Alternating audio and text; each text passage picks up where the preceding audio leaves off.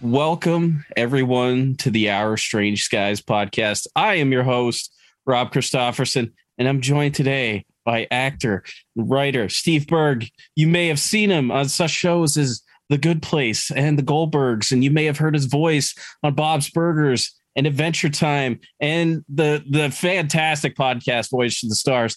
But what I know I'm best for is getting drunk on TV and recounting the Roswell crash on Drunk History. Steve, welcome to the podcast, man. Dude, thanks, Rob. It's great to be here, man. Dude, how do you how do you pitch an idea like that to Derek Waters and say, I Hmm. want to I want to recount the Roswell crash because it's not an easy story to recount because it's basically kind of like Yeah. this like bit of clay that people have added on to for years and years and years and there really is like Yeah. no resolution to so how do you pitch something like that to Well, someone you know, he- here's the thing. I knew it had to be funny, so I didn't want to like ever pitch.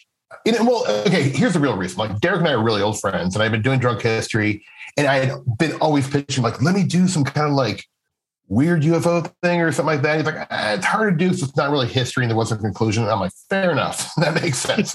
um, if, if we had one, we wouldn't be doing this. but uh, but no, you know, eventually they were doing like a uh, New Mexico themed episode. And so I was like, Derek, let me do Roswell. You know, he's like, all right, Roswell's famous enough. People, you know, he's like, okay, let's do it. Even though the whole thing is like, to me, Roswell's like the Michael Bolton of like UFOs. It's like, I mean, and like to me, it's the most boring case at this point. Like, I, it's like, it's, you know, I mean, like, I'm sure it's, it's important and famous, I suppose, but what can we learn from it at this point? So, you know, I, I just kind of went there and said it was like uh, the, oh, now I can't remember the, uh, whatever mogul, Project Mogul.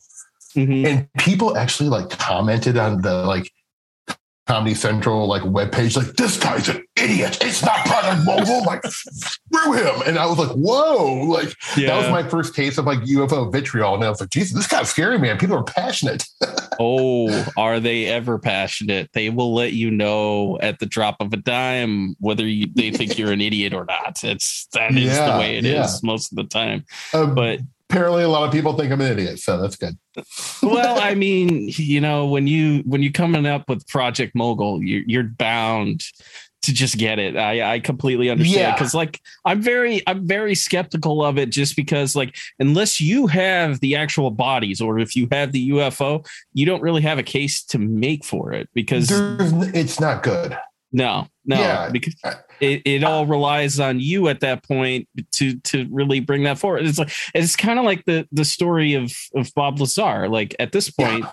it's on him to bring forward like actual evidence Yeah. and, and and like you know they they made that big deal about the hand scanner like a few years ago and then i remember somebody on online was like yeah they use that in close encounters of the third kind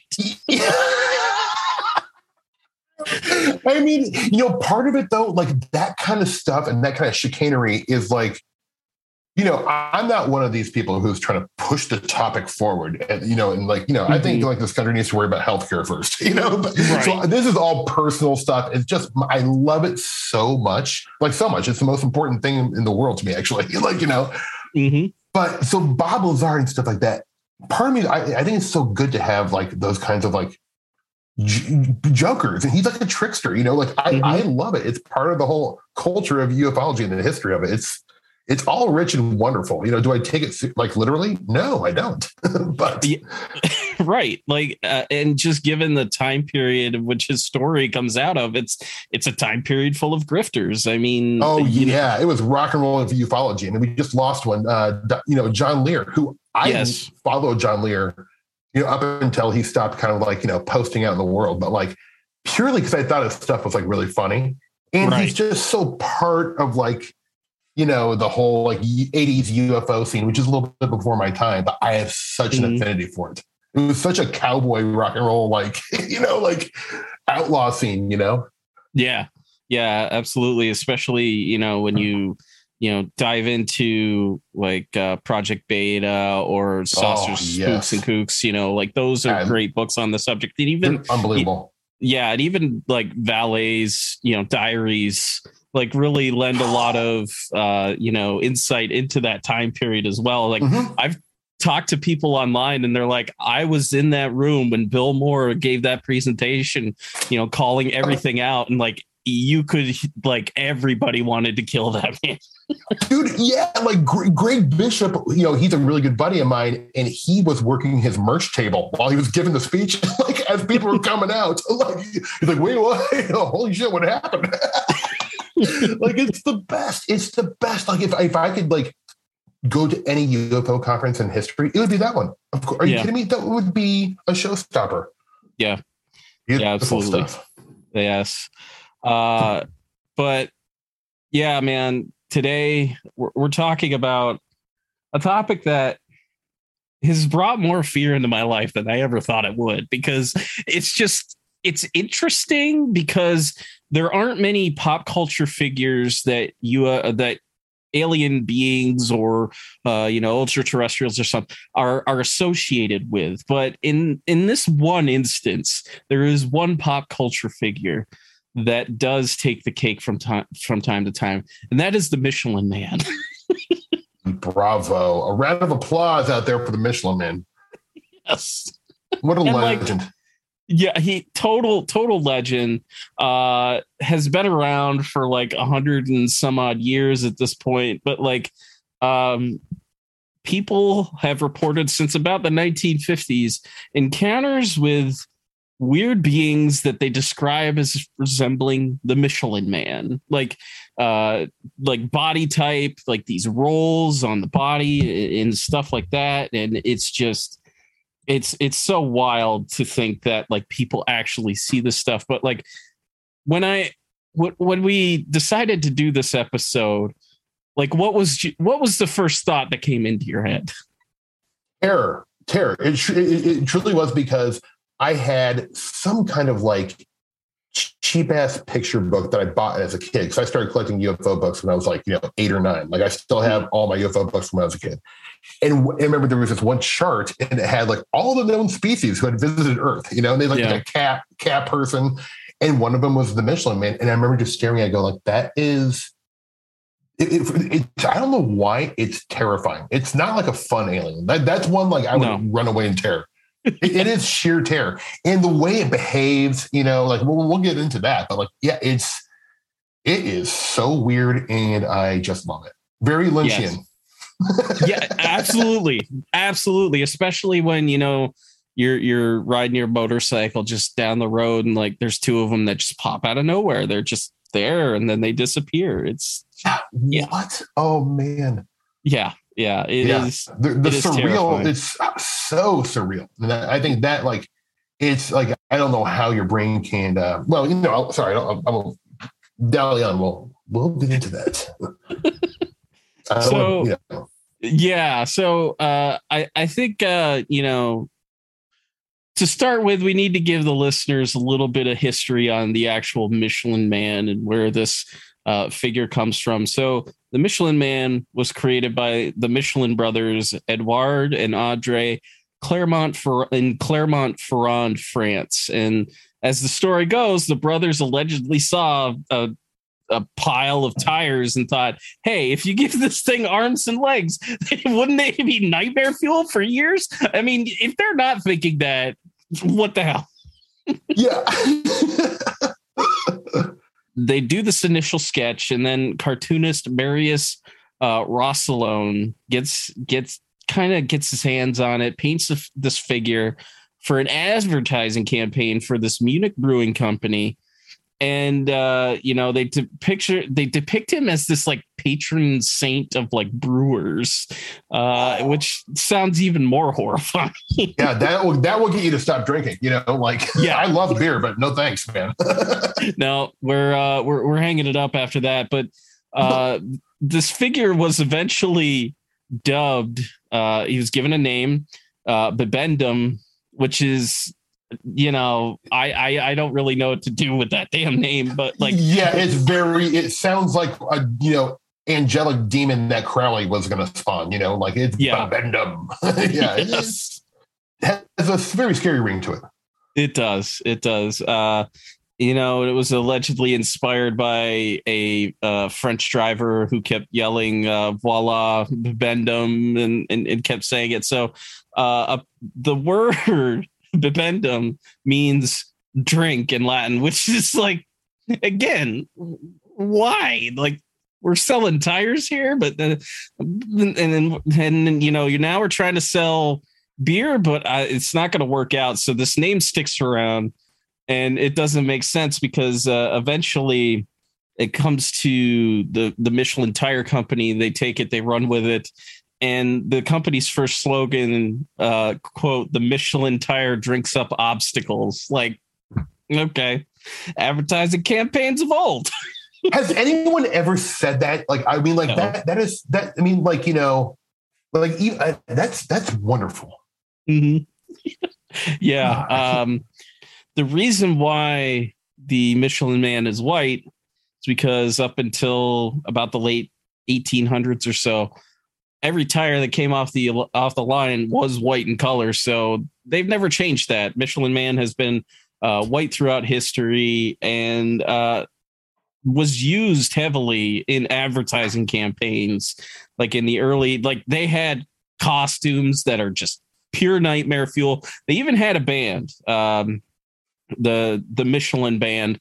Although there was a Reddit user named uh, Isacor who dubbed them best Monsignor Bibendum and the Bendy Boys. it's just so great. Oh, I mean, it's just this is delicious, man. It is. It is. It is. Uh, so we go from advertising mascot to humanoid that is sometimes observed with UFOs and sometimes not. So um, the first and earliest account we have of a Michelin type creature goes back to May of 1995 in the French city of Dinan, which is, uh, you know, it's it's very fitting. Michelin man from France, first sighting in France. So uh, the uh, witness's name is M. Drago, and he was returning home from the movies when he was struck by a beam of blue green light. And the source of this light was an object that was floating just above the ground. And near this object were two strange creatures dressed in metallic jumpsuits, quote, similar to the Michelin man. They wore large helmets, and despite their voluminous suits, they were just collecting soil samples, you know, because aliens and soil samples. That's a great. I mean, that's a classic telltale sign of aliens, man. They were always Yeah. collecting soil samples back then. They need them. Yeah. Yeah, they just they need them like uh the the George Obarski Stonehenge incident. They really went overboard with that. They got like 12 bags. Like, do you really need 12 bags of soil? That, but I mean, that's good dirt. Obviously, that's Yeah. the sacred, holy dirt.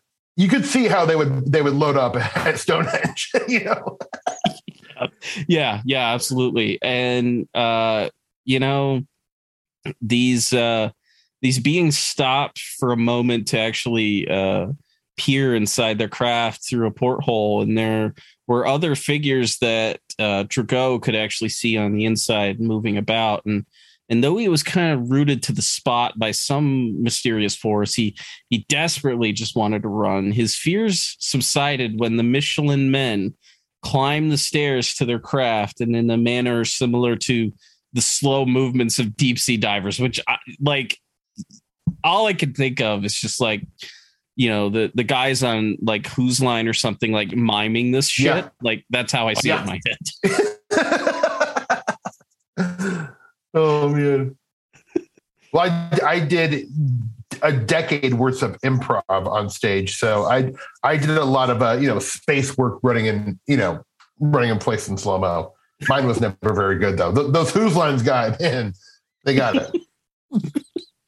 But i mean like you've at least you've got experience in the field man i can respect I do. that. you you know I do. I can say I have a lot in that. a lot of running in slow mo on stage as a grown man. So maybe you can give these Michelin folks a little lesson on how it's done. Yeah. Fellows, I got notes. he, he, he does have notes for you. He will pass them along. We're not sure if you could read them because we don't know about the language barrier here. But you know what? Killing it on the soil samples, the slow motion thing, it needs work. Needs some tweaking. A little bit's tweaking. Uh, you got to get the gravity right here, folks. Gravity exactly. right. so Drago, he's he's eventually able to break free and run home where you know he just locks the doors behind him.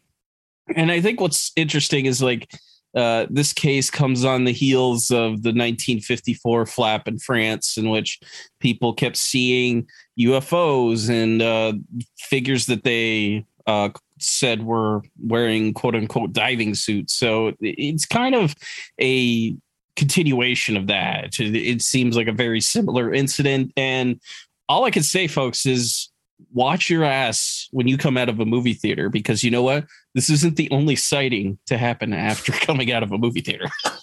oh, mama. yeah. yeah, we've got a problem. yeah, yeah, yeah, yeah, yeah. Uh oh. I'm nervous. I th- look, man. I I did this to us, so I completely understand. I'm. Yeah, I'm you're little... giving me nightmares. I feel like a child again. Like I am terrorized right now. And you're wearing a Stephen King shirt, and it that it that's fair. messed me up. Yeah. that's completely fair. Uh, I am totally building some ambiance here, and uh, you kind of have to sometimes uh, when you're talking Agreed. about these cases.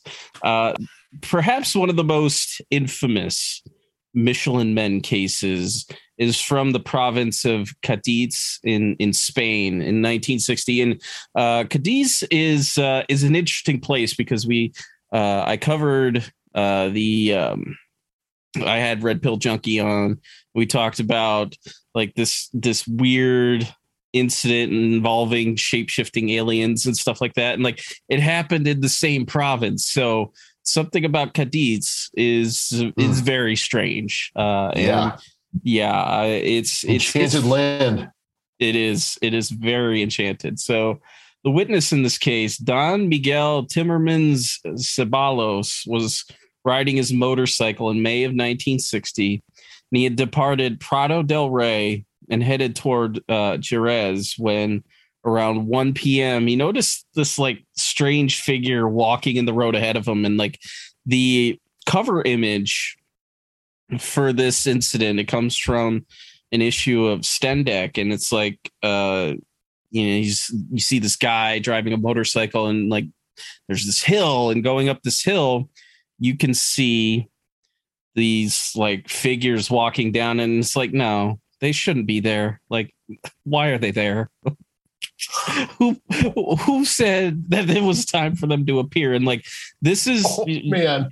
Yeah like we're talking about a this is a steep incline so like yeah if you're if you're a being from some other space and your gravity's off that's not a place you want to be because if you fall down that thing there's a chance that we could have a dead michelin man yeah and it would be such a slow fall like in slow yes. motion you know like yeah I imagine, you know, physics would, you know, behave differently with these people.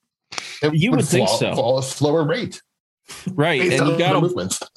Exactly. And you got to wonder how durable are those outfits? Are they as durable as a a you know pile of tires because well you know i hate to bring up something that's even crazier when i was a kid i was under the impression that these were not suits just because, because people call them suits. I mean, like it's not like they can, you know, they're mechanical looking, but I mean, like they may not be suits, and that's even something hard to come to terms with.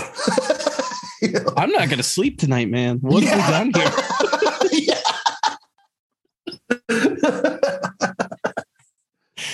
I am scared for life. Uh, yeah, yeah, but, yeah.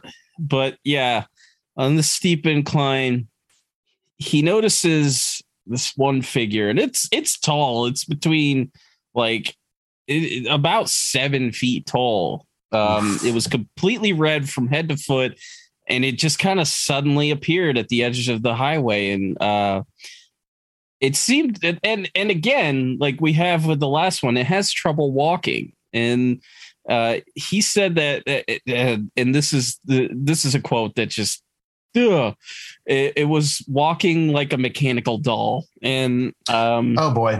yeah no thank oh, you. God, that's so horrifying. Yeah that's Uh, awful it's so great at the same time yeah oh man, yeah. that's so great. I love. I mean, I, I have to tell you that is one of the greatest things is when these ultra terrestrials have trouble moving through space yes or understanding or understanding mundane things. It's just really like nothing brings me more joy exactly and like terror and terror and terror. Yeah. Oh, absolutely. Like uh, when you realize that a gray alien can be stifled by bed sheets, it is the greatest thing on the planet. I don't know. How do you put these back on them? Oh, just Yeah. pile them up. yeah, that is that is great. I don't even know that story, but you're gonna have to tell me after this. Yeah. No, there are there are stories of like people being tucked in a little too tight and like in ways that uh, they couldn't have done themselves and like Oh man, yeah, yeah, that's wonderful. Right. Oh, So another figure appears like a few moments after he catches sight of this first one. It's and it's like much shorter, about half the size, about three foot eleven inches tall. It's dressed in red, but interestingly enough, it has one black boot on its leg. oh man. Like he's injured or something, or that does that signify like some sort of like a you know leadership position? Right, like, what does that mean? right. Like it is. It's it's the one detail. Like yeah, all the other stuff is creepy, but it's the one detail. Is like Yeah, why is that one have the black boot? What is with so the black boot? specific. Yeah. yeah, Yeah. It's it's really wonderful. Yeah. So these figures they cross the highway uh, at a, at a kind of an angle and they disappear. So Timmermans he stops the bike, gets off, he he goes looking for them, but he cannot find them. And like that is the wonder of all of these cases. It's just like as suddenly as they uh, take place, they just stop. So yeah, Yeah, yeah, yeah. It's uh, there's no like, s- there's never like a smooth denouement, like third act No. finish. to No. These occurrences, it's like it starts in the middle and that's where it just ends. You know, it's like right, it, it basically starts in the middle of like a, a, three act structure and ends Yep. with the all is lost moment. And they're like, all right, see you later. Wait, what? Oh, Absolutely, man. absolutely. that that's how these cases go down. Um, Oh, they're great. Yes. Uh, so we moved to two years later in 1962 uh, in Brazil, and we have three friends, and they're leaving a movie theater. So Mm. again, we've established leaving a movie theater is a condition for which you can see Michelin Men. Yeah, It's yeah. It's now. part of the ritualistic process for calling in the ultra terrestrials. Yes, Obviously. it is. It is. we can It figured is. that out. Boom. I- I- exactly. Uh, we're gonna need to get on this. Somebody get in contact with Vallée. We got a new theory for him. yeah, uh, we're gonna have to call uh, Christopher Mellon and Lou Elizondo and make sure we, they get this up to the Pentagon ASAP. Oh, gotta get it to the Pentagon. Uh, you know, meet me by the Pentagon. I will be there. Oh, After midnight, these these three friends they leave. They round a corner, and that's when they hear a whistling sound, and they see this object that's hovering about thirty meters or ninety feet in the air. And according to one of the witnesses, a gentleman by the name of Luis Gonzaga, their attention was drawn to a small being which had a strong resemblance to, quote, a figure from the tire factory Michelin. This figure was rotund with a big head, short arms and legs, dressed in a suit made from a material resembling, quote, thin skin. Now, I believe this was translated, so like I I don't like any of this. I even if it's a it's a translation kind of wording thing, uh, to say that it's thin skin, no, thank you. Because like yeah. you're telling me it's a suit, and now you're saying it's thin skin. No, no, no, no. See, see, I mean, I'm I'm not sold that these are suits. Right. which is Like- just oh man. Mhm. Yeah, I am. I'm terrified for the rest of my life. Like, can somebody please make a horror movie about the Michelin? Man? Like, oh man, needs to be yeah, exactly. it would be. It really. I mean, it, it really needs to be done. You're right. You're right. It's very Yeah. important. yeah like now all i can think of is like if the premise of it it follows was michelin man Yeah. Clearly, Jesus. it's a missed opportunity Yeah. it is. It's right there for you. yeah absolutely uh so two of the young men just fled screaming into the night leaving behind luis gonzaga who could not move he was paralyzed to the spot and a minute later this kind of state passed while the stocky uh quote unquote fat man disappeared and the object in the sky became so bright that it lit up the entire district and light from the ufo diminishes and gonzaga again he manages to move uh gets home and and after this for about a month he suffered from a uh, severe headache so Yeah. Not the first time we've heard that. no it's uh it's a feature it's a, It's a feature. feature Definitely. so the one incident that I think uh, is probably the most well known uh, occurred on the island of Reunion. It's in the Oh. Indian Ocean, and like it's it's a French speaking island.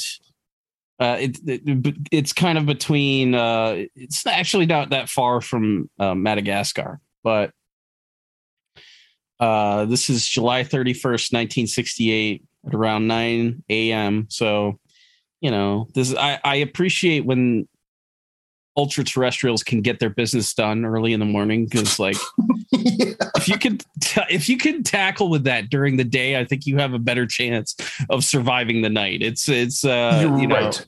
yeah, it's a survival thing. And then if it comes at like that classic, you know, two to three a.m. witching hour, that's just it's just rude. It's uncouth. You know, It like is. I'm from the Midwest, man. Like we would never do that if we were all extraterrestrials. We would you know, have the decency to do that early hour of the day so you could have the rest of the day to come to terms with how your life is completely screwed. Exactly. You want to try and get some sleep that night. Like I, Yeah. I like and I'm sorry, but like the witching hour, it's so passe at this point. Like It let's is. It is. let's move It's on, so you five know? minutes ago. it is. It, it really on. is. It's Like, like, the Rachel haircut, you know? Like, I mean, we don't need to see that anymore. And people are still getting them. What's going on? yeah, seriously. Like uh let's let's uh we sometimes there needs to be an intervention. And Yeah. uh I don't know how we get in touch with the ultra terrestrials, but if we could, we need to stage an intervention so that they can pick a more convenient time for this crap to happen because it's just up, it's upsetting as hell. And Yeah. Yeah. and like with this particular incident, it involves a farmer named M. Luce Fontaine, and uh, this is his direct testimony. "Quote: I was at the kilometer 21 mark in a small clearing in the middle of a forest of acacia trees that morning, and I was bending down and picking up some grass for my rabbits when I suddenly saw a sort of oval-shaped cabin in the clearing." It was 25 meters from me and as though suspended at a height of four or five meters from the ground. The extremities of it were dark blue, the center part lighter, more transparent rather than like a windscreen of a Peugeot 404.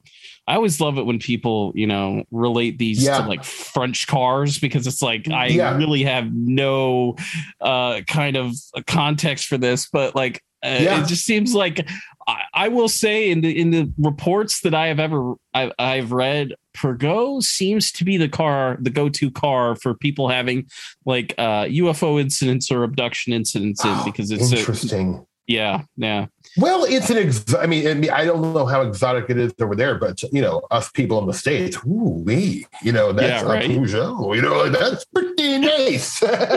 you know, somebody's had a good year, you know, like exactly, exactly. So uh, above and below it, it had what looked like two glass feet of shining metal. In the center of the cabin were two individuals with their backs towards me. The one on the left turned right around and so faced me. He was standing, small, about 90 centimeters in height, enveloped from head to feet in a sort of one piece overall, a bit like the suit worn by the Michelin man. The one on the right simply turned his head round towards me. But all the same, I had time to catch a glimpse of his face, which was partly masked by a sort of helmet. Both then both turned their backs to me, and there was a flash, as strong as an electrical arc of a welding machine. Everything went white around me. A powerful heat was given off, and then, as it were, a sort of blast of wind. And a few seconds later, there was nothing there anymore. Then I approached the spot over which the object had been. There were no marks. The object had a diameter of four to five meters and was about two and a half meters, uh, measured through from top to bottom. It was of a what, what is that color. translated into feet? Do you do you have any idea? I am Uh, not good at so- the the diameter you're talking like 12 to 12 to 15 feet Mhm. so like a meter is about it, it- it's probably a little bit more than that because a meter is like 3.3 feet or somewhere around there Okay. so- okay. yeah it, it's not incredibly huge but it's big Yeah. enough um, yeah. uh, this was, you know, a blue, uh, of a bluish color and with white on the upper and lower parts. I told my wife all about it, and then uh, uh, the gendarme, which is like, I think it's like the, I don't know if it's like military police or something like that, but I think it's Mhm. something similar. Um, and everyone at once believed me, which is like to end the story like that is just like Yeah. it's it's just and this was what year is this one again? I'm sorry. I mean that was this 1968. is the 68. Okay. Yep. Yeah, man, that is I mean, here's just you know, I don't want to like derail anything, but like, do you have any idea if any of these witnesses who had these any of these encounters are still alive? Or like what happened to them after? Did they have any other experiences? Or like did they just kind of like tell their story and then disappear and go with their life? Which I hope they did. I hope they weren't bothered. But like, you know, in case they weren't, I'd be very curious, like Right. if these Right. stories held up or if like, you know, they had any other experiences. Like I'm always curious about what happens to these witnesses, you know? Exactly. And it's it's never closure. You never get any closure on these No. type of incidences ever. Know, Uh unless you have, you know, uh people that go after these cases because there are certain witnesses that I want to track down and I want to talk to. Yeah, Like- yeah, I've tried, and like you know, and I'm never pushy. And a- a- honestly, a lot of times it's uh, I never hear back. But you know, sometimes they do. and Sometimes people will talk. hmm Yeah, Yeah. absolutely. Uh, I think my dream witness to talk to, and one of the cases that kind of propelled me uh, into this subject, is the case of a guy named David Stevens who uh, he was abducted uh, in this really dramatic kind of incident that occurred when he was off one night uh, with his roommate uh, Glenn Gray. They lived in Maine, and they heard this explosion outside what sounded like an explosion. They go outside and then they get this like uh urge to actually go for a drive. And before long uh they're driving a, a little ways. Their car is taken over by some unseen force and it, and they're led to this one area with this kind of like open field with trees at the end of it. And they see this UFO just like lift up over this over the trees over this car uh, at one point during their hip, uh, during a hypnosis session, they they recounted how the the uh, car that they were in was actually pulled by the UFO to the other side of the road, and uh, Wow. David Stevens was abducted. He has this encounter with um, what he describes as like aliens with mushroom shaped heads, and this sounds very familiar now. Okay, yeah, what era And- was this? This early seventies. This is mid 70s. This happened like 10 days before Travis Walton's abduction. I wanna say. Really interesting. Yeah. Interesting. Yeah, but like I I I want to talk to David Stevens today to see if anything else happened because they had like all Oh. of this like uh weird poltergeist like phenomenon at their home following it Yeah. and and not only that at at his parents home they had Really? Yeah poltergeist like phenomenon. And they recounted how they went to the area again where they had shortly after they had had the UFO encounter they go to this one area this one lake they see these tiny UFOs kind of like flying over the lake. They go back there like a day or two later there's tiny UFOs flying over it again. So it's like Wow. there's a lot of elements to this case And- yeah. yeah, that's that's my dream case right there. I actually I, Well, someday, I mean, I- you should you should see if I mean I don't know how you would go about right? getting a hold of them. There, I mean, there are ways, obviously, but like you know, you should write him a letter. I mean, like, Lord, he, you know, maybe he would love to talk about it. Right. Uh, that's Oh, I encourage you. yes. Uh, someday, some sometime soon. I, I, it's it's my ultimate goal now to find him and talk to him. But It'd be amazing. Yes, uh, what's interesting here is this is not the only sighting of a Michelin type entity on Reunion. like there are two. Man. Oh boy.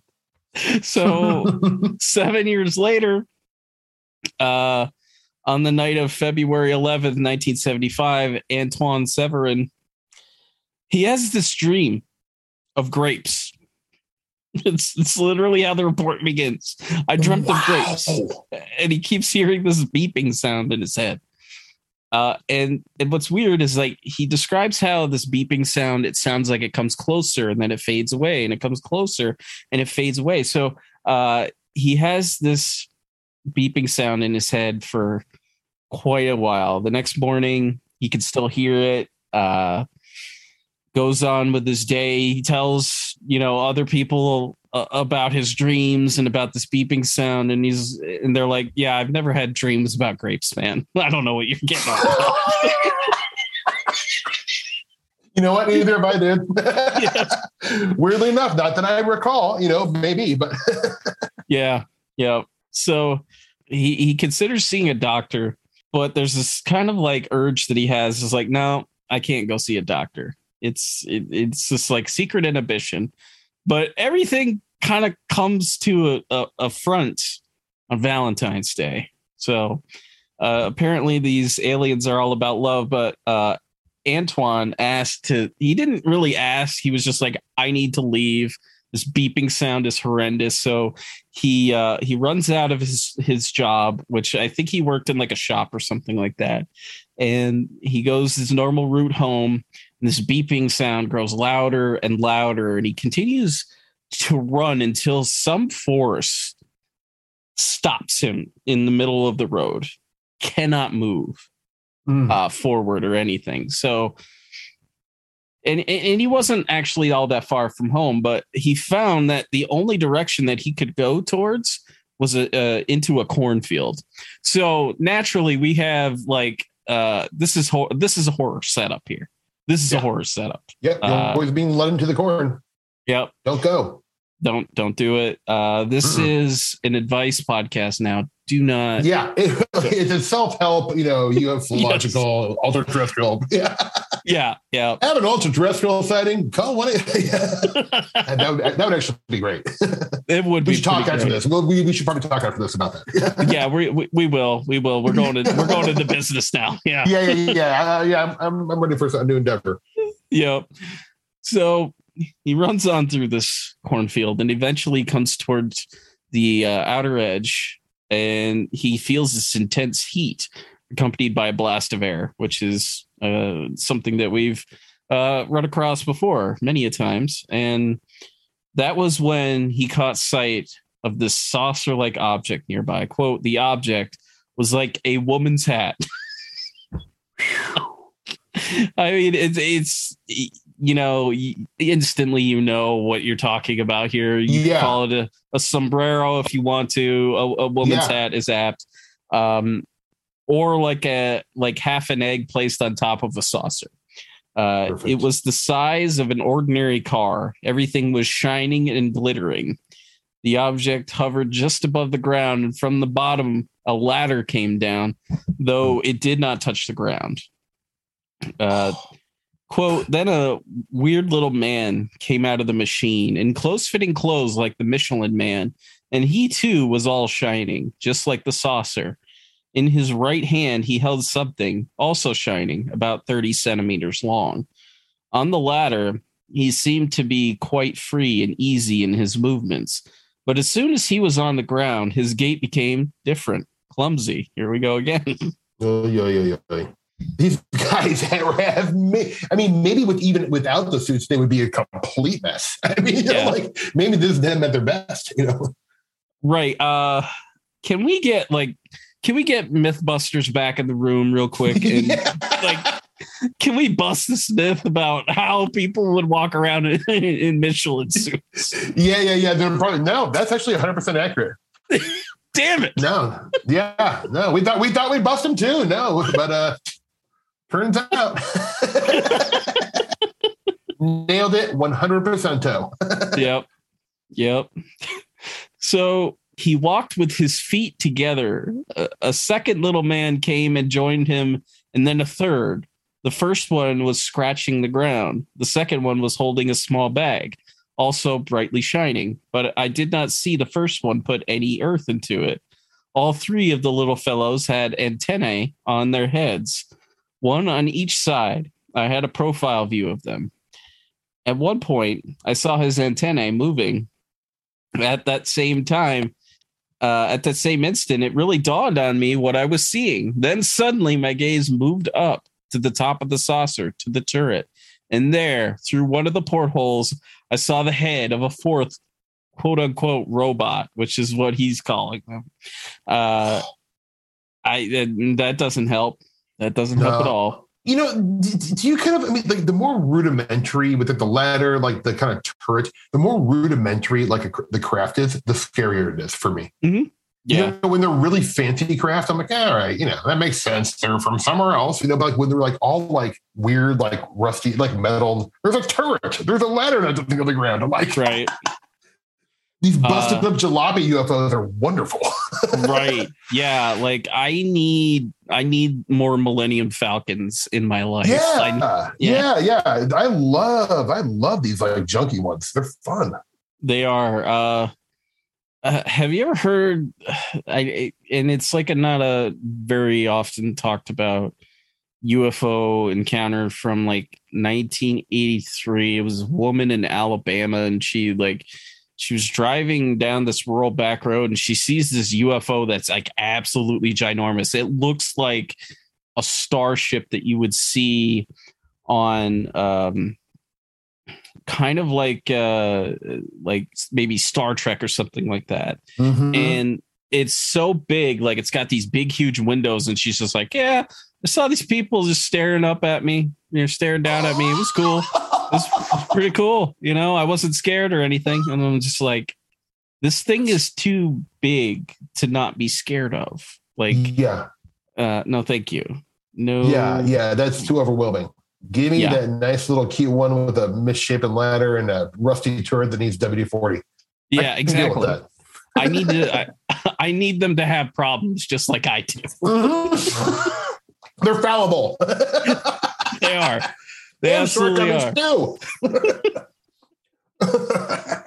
I think the third little man must meanwhile have given the alarm when he caught sight of me. Then I felt myself hustled onto my back by a powerful flash of light. I was able to see how the little men went up the ladder again, faster than they had come down it. The ladder was drawn up, making a hydraulic sort of sound. Then immediately the machine rose up into the air, emitting a very loud whistle. I wasn't able to see in which direction it went off. And I don't know how long I lay there on the ground. Then I got up and rolled up my trousers and ran straight back here to my parents' cottage do not get the end of your trousers muddy. Mom will be mad. you know, like she's doing if she's doing your laundry. Damn it, you need uh, to make sure that your trousers are not muddy. I mean, a UFO is scary, but the wrath of a mother with dirty trousers, man. Oh. I will, I will roll those up before I get out of here, even though I just found Michelin men. Yeah, that's great. No. What a detail. right? It is that it's just terrifying. It makes me believe it so much more. I don't know if I'm Yeah. just like so gullible, but I'm like, yeah, I believe it. I buy it. Steve, I Steve we're dreamt of gullible. grapes. I'm in. I'm in. You Yeah, had me. no. I dreamt of grapes. yeah. you had me at hydraulic sounds. I'm on board. Exciting for real though. It's so absurd and wonderful. I love it. It excites me to no end. That is like my favorite thing in life. Cold pizza and that stuff. yes. Cold pizza and hydraulics. yeah, I'm an offbeat guy. the aliens know. They've they've got Yeah. your number. I hope.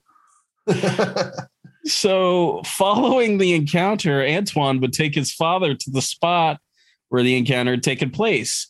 And when he reached the spot, would fall to his feet and hold his head in his hands as if he was hearing some like uh, incredibly loud sound. And after falling to the ground, he passed out uh, and wouldn't come back to consciousness until about 30 minutes later when his father brought him home. And every time that he tried to go out into that field, he would hear this the beeping sounds and he would pass out. Yeah. Wow. That's great. I mean, not great for him, but it's a you know fun to hear about. Sorry, sorry, kid. God, you're so Antoine. sadistic, Steve. There's a new side of you coming out, Steve. And that BB kid passes out every time he he goes to corn I love it. love it. Cut, print, moving on. We got it. Uh yeah. No, the you're gonna need to use that at some point in your life, you know. yeah. Uh so for the next case, we move to Argentina, December 30th, 1972 at 10:20 p.m. Uh, this witness is only known by the letters VM, uh, which is which is interesting because like I have come across other cases where uh, they call the witness VM for some reason. I don't know if it's like a cultural Ooh, thing or something like that, but okay. yeah, yeah. What would Loren Coleman say? His little name game, uh, synchromysticism. There might be something there. Uh, right. You know, he'll probably say something about the copycat effect. I don't know. Yeah. I want to know. He'd have the thought. He'd have a thought. He'd have a thought. He would. He would have We'll a by thought. Loren. We'll run it by him. Yeah, we, we totally will. You can swing Uh, on up to his, his main museum at when you go. Uh, you know, talk to Daniel Yeah. Stevens.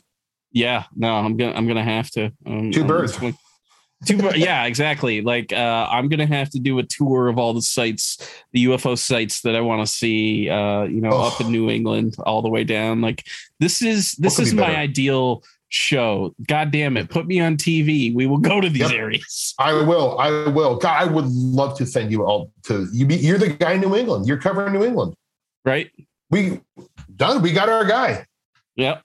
I'm I'm I'm here. We're we're going to Exeter. We're going uh to, Oh. to South Middleton where Lucky. some like humanoids like plagued a family for about like most of a year. We're going Yeah. there. yeah. Yeah. As you should. As you should. Stupid Yes.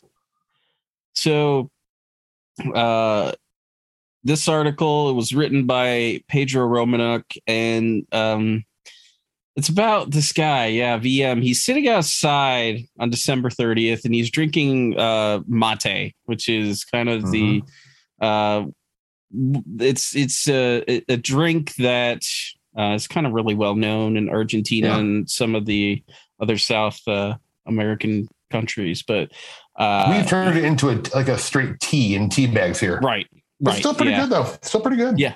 It is. Uh, so he, he's outside after his evening meal. He's surrounded by his dog and his cat, who had recently given birth to three kittens.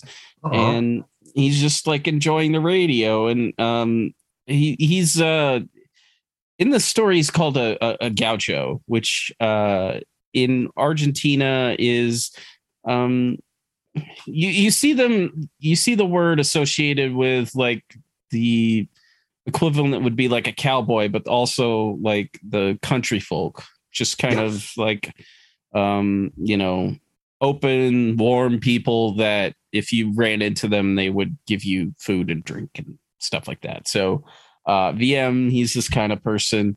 And as he's sitting there enjoying his radio uh the sharp static sound uh comes in uh, forcing him to shut off the radio. And a, and a, short time later, this humming noise.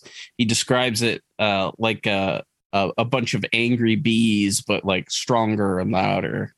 And the sound just continues to grow louder and louder. And then that's when a light appears above him and it grows brighter. It's and, and it's illuminating the ground. And then he sees an object about 25 meters or 82 feet uh, in diameter hovering above a grove of eucalyptus trees not far by. And the upper portion of this object, it's like this reddish orange color, uh, turns to purple. And he could see this like spherical cabin on the top. It's it's definitely kind of your classic saucer structure. And there's a figure inside uh, that he could see through this transparent dome on it. It's wearing a dark gray suit made of rolls or cylinders joined together. Uh, and it was standing right in the window. Their outfit was, uh, it, it, looks very Michelin like when you look at the sketches. Um, and, you know, it, it's as if the Michelin man went into space. That's the best way to look at it because he's got, he does have facial features um, eyes, which uh, they describe as kind of slanted and kind of just like a slit for the mouth. Uh, there wasn't really no a nose that was visible or anything like that. Um, but this object tilts down so it could see him. The the, the beings on board could see him better, uh, and he hmm. sees inside this weird emblem, and he the only symbol that he could distinguish from it was a seahorse that was wearing a crown. And there were wow. three additional symbols after it. But yeah, there's this seahorse wearing a crown inside this ship. I love that. Yeah. I see. And there we go. There is a detour. I'm like, yeah, I believe it. yeah, exactly. The that locks me in. It's those things like that. I love it.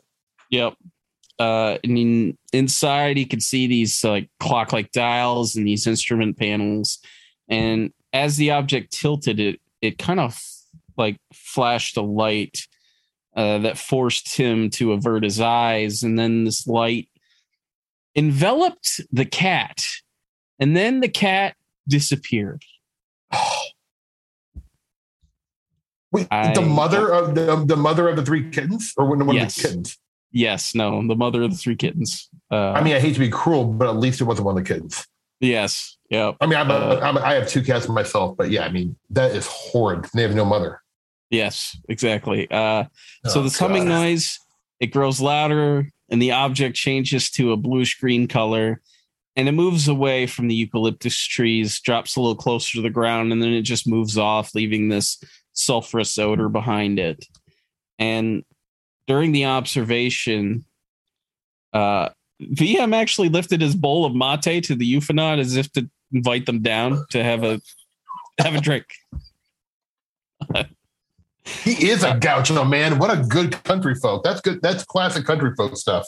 Yeah, no, that, that that's like uh there was a case in 72 in um South Africa, or, or I think it was in the province of Natal.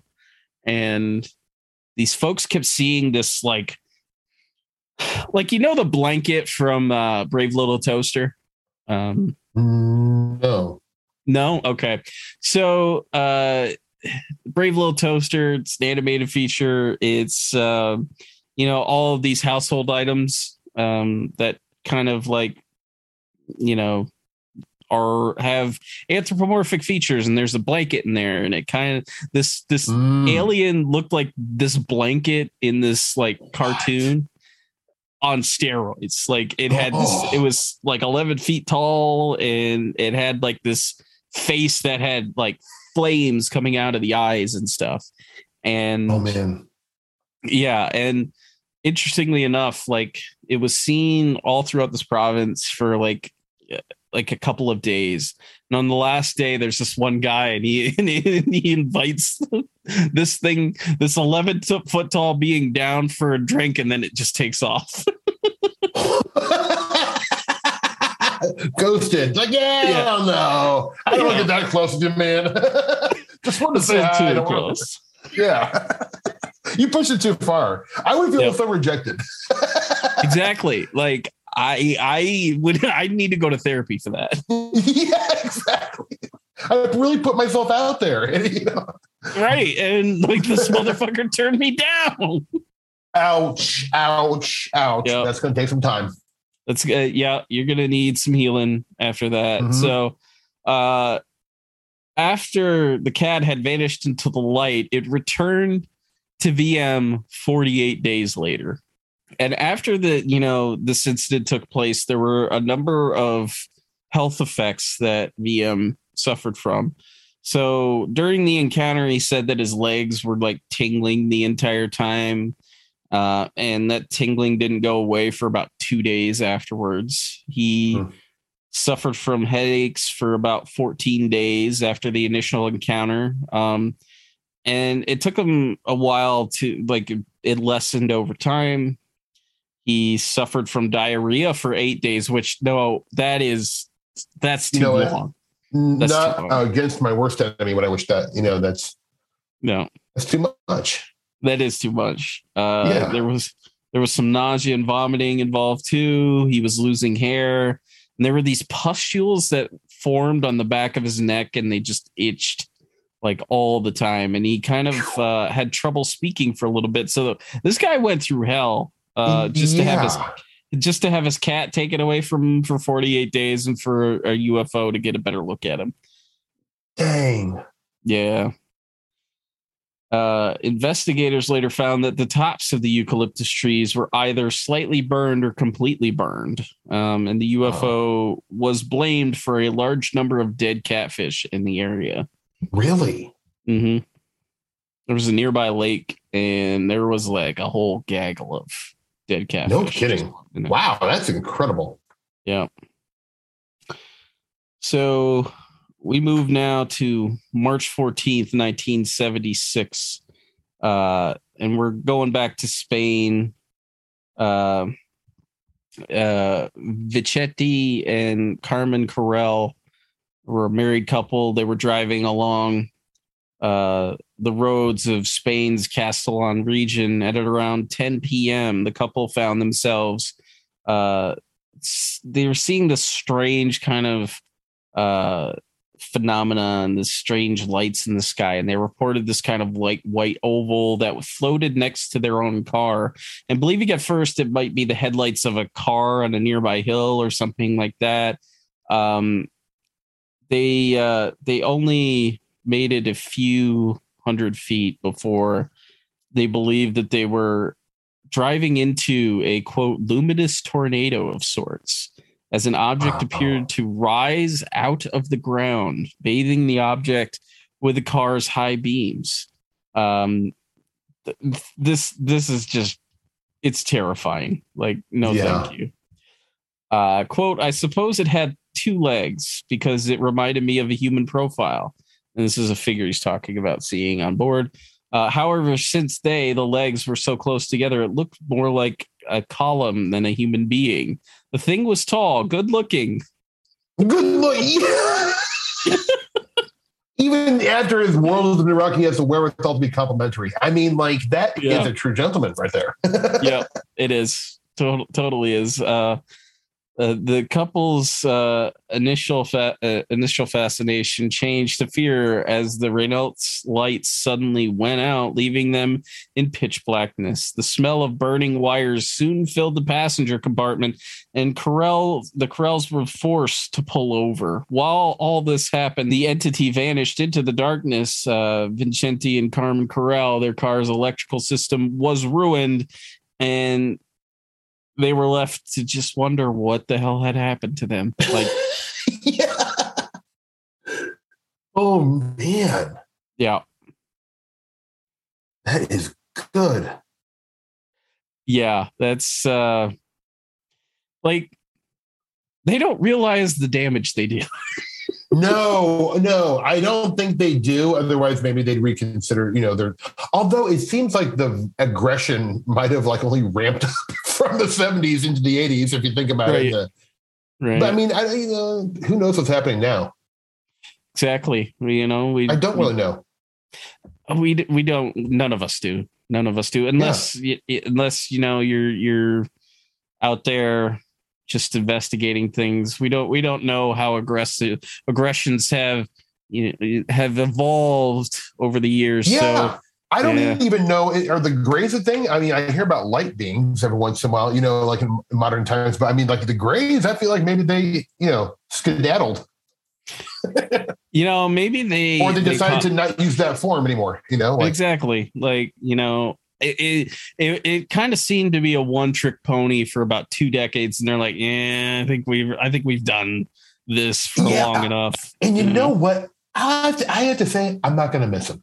They dominated no. for so long, and we didn't get mm-hmm. the variants when they were around. And you know, sorry, I didn't mean to mean to get us off track. I just no, no, no, no. I, I, I, had I had to say it out loud. Sorry. I I'm totally down with this uh this gray alien slander. It, it needs to yeah. be. I mean, they're fine. Yes, I mean, look, you know, they were very scary and like you know they were weird and you know very, you know, quiet and stuff. They weren't. They weren't as like.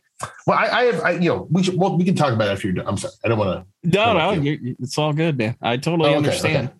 I totally understand those. those sometimes, I sometimes wonder if, like, you know, the 50s, 60s, 70s, we had the, the high strangeness was so much more absurd, it seems like with the contactee yeah. cases. And I yeah. wonder if that was like a reflection of our culture, that maybe we were a little more fun loving and like people were like, you know, 100, you know, 150 people would go out to see the Marfa lights and it'd be like selling mm-hmm. hamburgers out there. It was like a thing to do. And, you know, yeah, then maybe we became more serious as a culture. We're like, no, we don't want fun aliens anymore. We want we're too dude, we're too we're too serious now. We we want yeah. we want the answers. We don't want to go out and get them though. We want the government to give them to us. Yeah, yeah. Maybe they're part of the whole satanic panic thing, you know? Like exactly. it's like things got real weird, man. There. yeah. And they, they did get a little too weird. Um yeah. So in in doing this uh research there are a couple of accounts that come from Lon Strickler's Phantoms and Monsters blog, which you know, it, it's kind of like the uh, it's what I would call the trunk junk drawer of like uh, counts of accounts of weird things. So. Mm-hmm. Uh, we we have a, a, couple of accounts here. Um, this one from uh, an, an individual that goes by the initials JM. Um, quote i was reclining on my couch staring at the ceiling while listen while i listened to some music. If it helps i was listening to the who. Um, it does help sir. Yes. It does. It does. Uh, uh, a little while it helps so much. Yeah. Like if you are sir if you are listening to who are you like it only makes it better. Oh man. Oh, man. yeah yeah. Uh, a little while later, I, I noticed uh, myself zoning out to thoughts and theories uh, and what if scenarios that would just give me stress. Like nobody needs that. Uh, so I snap out of it and look to my side, and there he is, the Michelin man, about a foot away from my couch, hand held up and head leaning in towards me. He didn't look scary. I wasn't scared. I was just curious it was as if he was about to grab me, but I saw him, and like some cartoon, he stopped midway. Is that a thing they do in cartoons?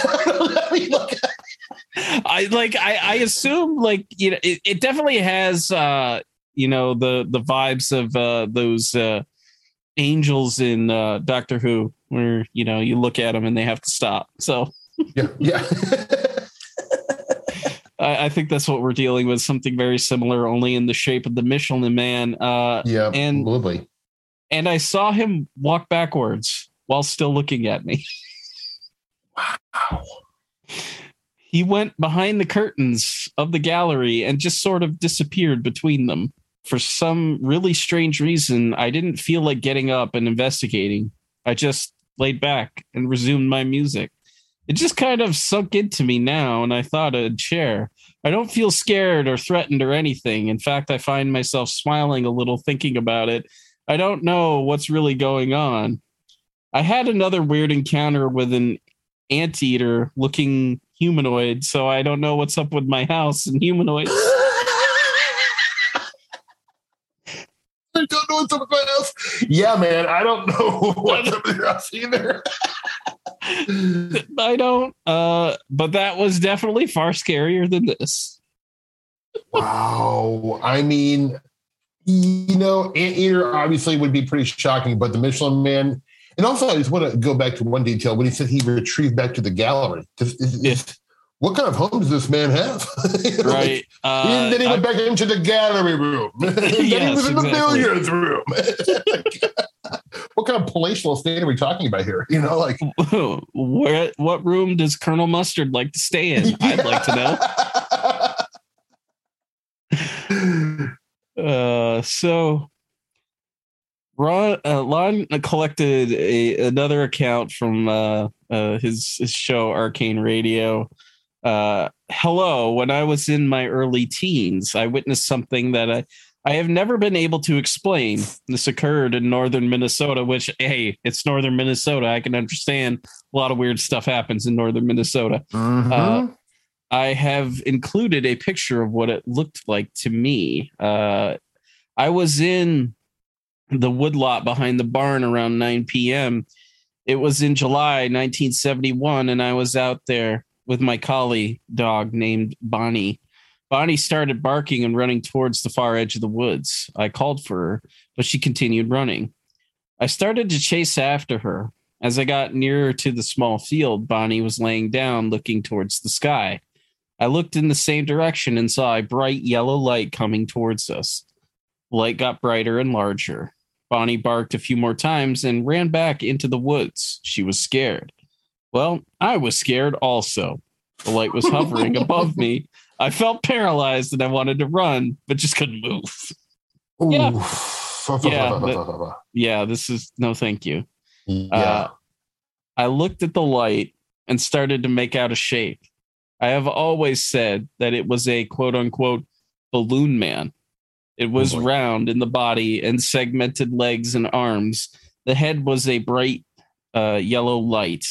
I couldn't see a face, just a bright, blinding light. It hovered for a minute, then moved towards me. It was right in front of me. I'd say it was eight foot tall and very wide. There was an intense heat coming from it, also. I had trouble breathing and was very uncomfortable. Uh, I am uncomfortable as as I read this. Uh, yeah. and then it started uh, to hover and circle around me. I thought I was going to pass out. Then suddenly it just disappeared, simply vanished. As soon as it did, I dropped to the ground and started shivering. I could move, but I was so cold and felt weak and sick. I laid there for a long time. I heard my mom calling, and then Bonnie was beside me barking. My mom was frantic and tried to get me to my feet. I couldn't stand. I was just too weak to move. Soon, my older brother showed up and they carried me to the house. I was sick in bed for about a week. The doctor said I had a severe reaction to poison sumac, which I know wasn't correct. Yeah, it doesn't seem like that's poison sumac. Like, yeah, that doesn't sound like poison sumac to me. I've had it a couple times. yeah. Uh, we've It- got. it's, we- it- it- it's not fun, but it's not that bad. You know? Yeah. I had a sore red rash on my face and arms. The balloon man burned me somehow and had weakened me. Uh, after I recuperated, I told my mom what had happened. She was surprised by what I had described. She knew I didn't have poison sumac, but she didn't question the doctor. I never told anyone about my contact with the balloon man, but I told my brothers not to go into the far field at night. They just laughed. And yeah, that's wow, man. I you know, the Michelin man ruins lives out here. He's he's out here Yeah. ruining lives. Yeah, I mean that's that's you know, and in I, I mean, I, you know, it, it, it would be fun to have more current stories, but you know, I think maybe he ran his course. He had terrified enough people. He'd ruined their cars. He's stolen cats. Yeah. You know, he wore a black. He had the goal to wear one black boot. Yeah. I mean, you know, the nerve. between between fashion choices, catnapping, and paralyzing people why isn't there a wanted poster? Get a wanted poster out for this this figure. Did did I miss um the date on some of those Lon Strickler stories? Uh, Did- like what was the most what's the most current one I guess that we read tonight? Was it 75 is what I'm remembering, but was, was there anything uh, the, the last last one I read is from seventy one, I think. 71? Okay, so I think one of them you read was from 75, I believe. So gosh, so he's he hasn't been around. No, there's one from 76, you said. Um, so God, it's been a long time. Yeah, you know, the Michelin Man uh, maybe doesn't make house calls as often as he used to, but uh, I'm glad because uh, it's terrifying. I, and you know, how many people are still encountering encountering Michelin like entities in the world? We will never know. We won't know we because won't know. Yeah, I mean, I wonder if Albert Rosales, you know, because he Hmm. is he still collect? Does he just collect old stories, or is he like getting new, fresh stuff in? you know, It I seems like he's collecting old ones, but I don't, I don't even know how did he get his stories. Like I always, I'm always curious about. Uh, I think he like, I think either people give him stories or he just like Right. hunts down stories like a theme because He's uh, you amazing. know, yeah, yeah, he has put together like thousands, and they're all Yeah. so weird. you know, like right.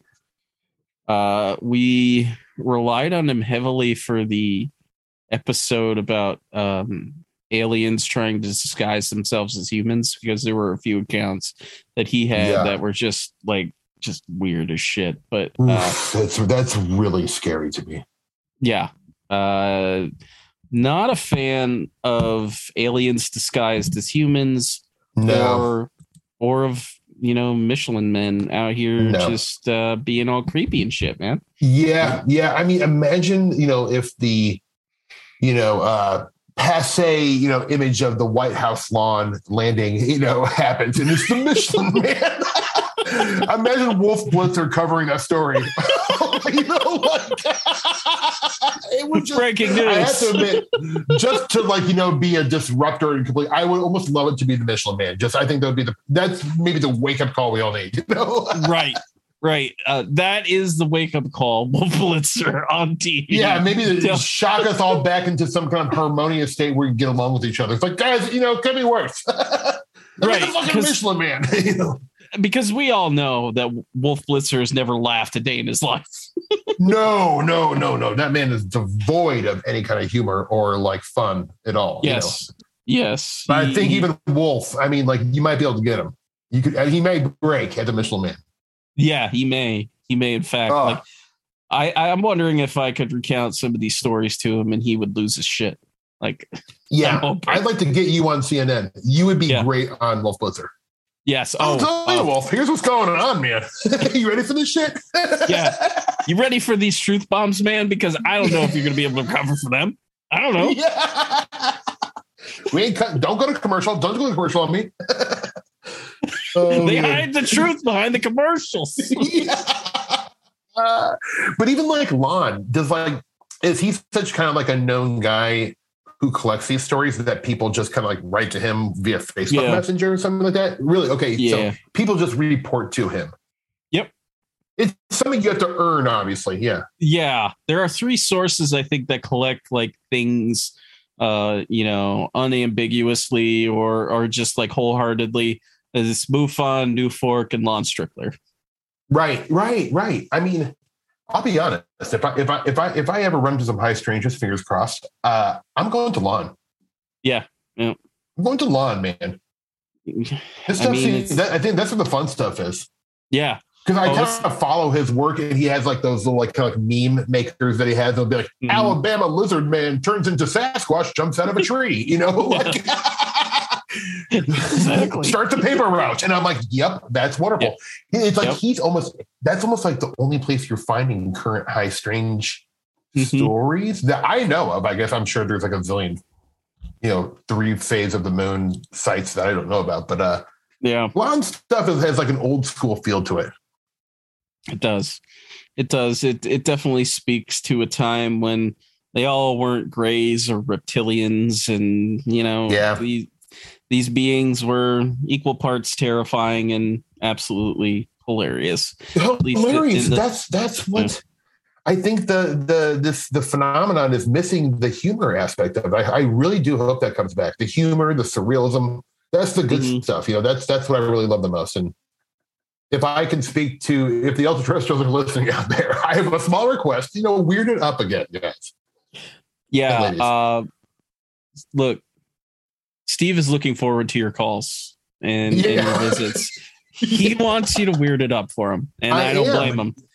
Yeah, He's yeah. Waiting. I'll yeah. be looking for you tonight. Come on, please. Exactly. Like send him some mysterious signals to his brain to tell him to get up. You know, oh. maybe not the witching hour, maybe like, you know, 5 a.m., 6 a.m., yeah, somewhere around please. there. And That's say, more doable. Yeah. Like I, I think expecting someone to get up between the hours of 12 and 3 is just an imposition. I mean, if I, you know, could be really nitpicky, I'd be like, wake up, make some coffee, have an egg, take some time to yourself, and then come outside. You know, you'll be more ready then. exactly. Into it. You know, I'm not a morning person. Exactly. You know, we need to wake up a little bit. We want a little more accurate re- recollection of what the hell happened to us because Lord knows sometimes you don't even have the language to describe the shit. And if you're doing it when you're not fully awake, when you haven't had that first cup of coffee, when you haven't been able to suck down an egg for like five minutes, yeah. it, it, it changes the whole game. Yeah, totally. I need to be at my best to experience the high strangeness. Uh, ideally, I, I mean, I'll take it in any form, but you know, it's just you know, if they take requests. Yes, if they take requests. Uh, uh, aliens what are your request lines where do we call because uh, yeah, where do we call yeah exactly like i want to know where your alien like radio request lines are because uh you know I, I think we need i think we're due a greatest hits album here it's just been too yeah. long it's been way too long in all seriousness though um because i like your i mean you know, because I, I love your show and like I think it's so wonderful how you're tackling all these glorious cases that I absolutely love. Uh, do you are you like kind of like hip to what's going on, you know, currently? Like, it, are there contactee like are there any high strange like cases that you know other than just like a quick little meme you'll see online? I mean, it's it's like I feel like what, what's going on with UFOs right now? I mean, I know there's like Tic Tacs and that stuff, and then you know whatever, but like what's going on with the ultra terrestrials? Are they are they just silent? Like, yeah, are they sticking like, to the craft? I I think like I think what it is is like it's kind of like that you know that analogy if a tree falls in the woods and you know nobody's around did it right. did it actually do that if uh if a ufo uh sighting takes place and there's nobody to report it to, or mm-hmm. if those people that you report it to don't share that stuff as freely as they should, did did it really happen? I think that's kind yeah. of the, the scenario here. Like uh, I'm, with, I'm with you on that. I think the UF, I think the whatever the phenomenon is. I, I mean, I sort of don't even delineate between like you know the ghost world, the mm-hmm. cryptid world, all stuff. I sort of see like a lot of this stuff under the same umbrella, and I do kind of think that Bigfoot needs us to be seen, you know, like yeah. maybe I yeah. don't know. Like obviously I don't know, but that's those are the ideas that excite me, I guess, these days. Yeah, yeah, exactly. Like uh the co-creation thing where you know we help create. There might be like an amorphous phenomenon there, and we kind of help co-create it. Exactly. Like Adam Gorelli, he's got that great story. Like when he saw like a UFO and he was on acid as a teenager, he saw like a giant like pinwheel you know, and, right. and his, his friend saw like, you know, something totally different, but they both saw something. Like, I think that's super interesting.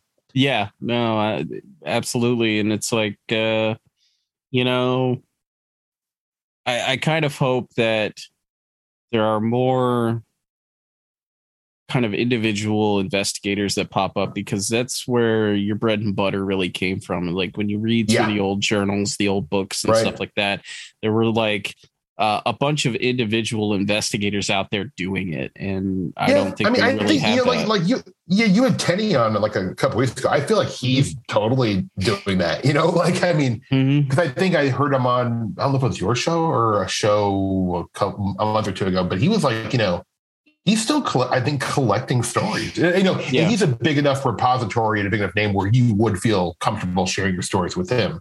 Yeah. So, yeah. I guess what I'm saying is, yeah, and more tennies, please. We need more tennies in the world. We need Absolutely. more tennies. How do you, how do we do that?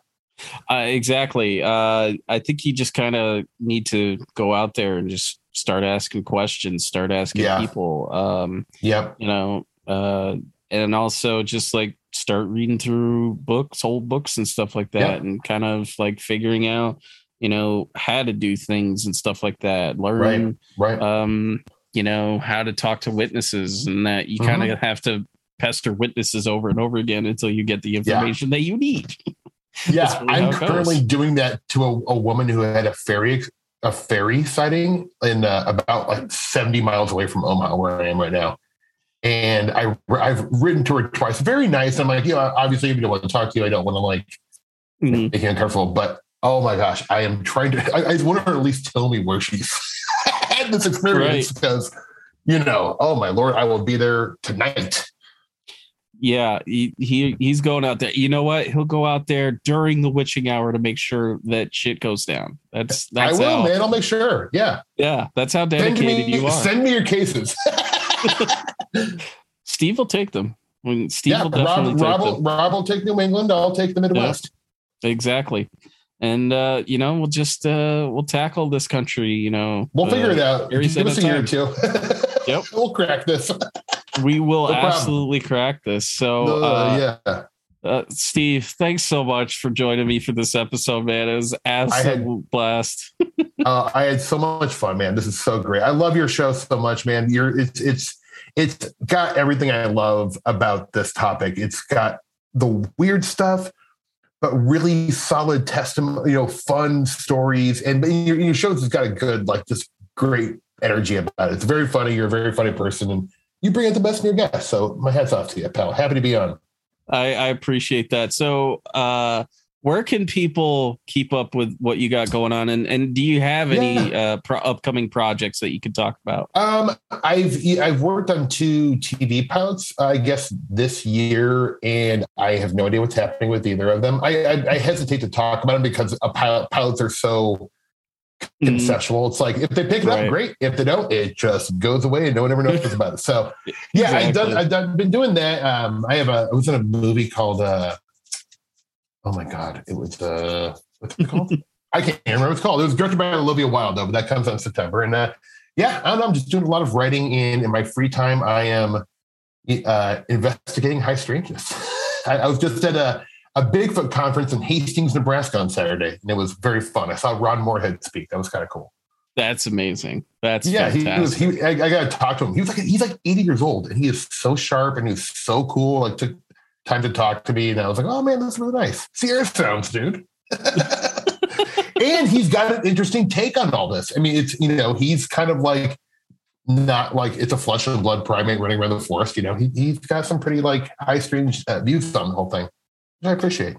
Yeah, no, that's that's awesome. And and like if you're out there talking to the talking to the investigators and stuff, it's always fantastic to get their insights on things. You know, you bring you yep. bring them like cases or, or, or concepts and stuff like that, and they're always happy to like talk uh, for like yeah. hours sometimes on uh, on this they stuff. Are. So, they yeah. they I mean I am too. If some so if a stranger comes up to me on the street and tells me the UFO story, I'll I'll talk to him all day. Like there's nothing more I'd rather talk about. in the world. I don't know what that says about me, but uh, just the truth. hey man, like sometimes it's all people need is a, is a someone to listen to them, and I hear uh, you, it's man. important. A sympathetic ear. Yeah, yeah, absolutely, absolutely. Uh, so for us here at the Our Strange Skies podcast, uh, you can find us on most podcasting apps. Uh, and if you'd like to help us out, leave a rating, a review. It's always a nice thing to do for the, the podcast that you love. Uh, and if you want to support us monetarily, patreon.com slash your UFO guy, where for $3 a month, you can get early access to regular episodes like this one. And uh, you get some bonus episodes as well. Uh, special thanks to Floats for the use of their song UFO as the theme song, song, for this one. Yeah, it's it's, it's like really good. Yeah. Uh, special thanks to Megan Lagerberg for our logo. And realistically, it is a dream to have a logo in which I'm running away from an alien. Uh, it seems, you know, just absolutely accurate to the situation. I have no doubt that I would run away. you want it to happen, yet you know how you'd react. Yep, I'm yes. the same way. I talk yeah. a big game. yeah. Uh, and, and uh, special thanks to the great Desdemona for our t-shirt designs. Uh, and finally, don't forget to look up because you never know what you'll find in our strange skies or walking on the road in Cadiz, Spain. In gray, we trust. One black boat. In gray we trust.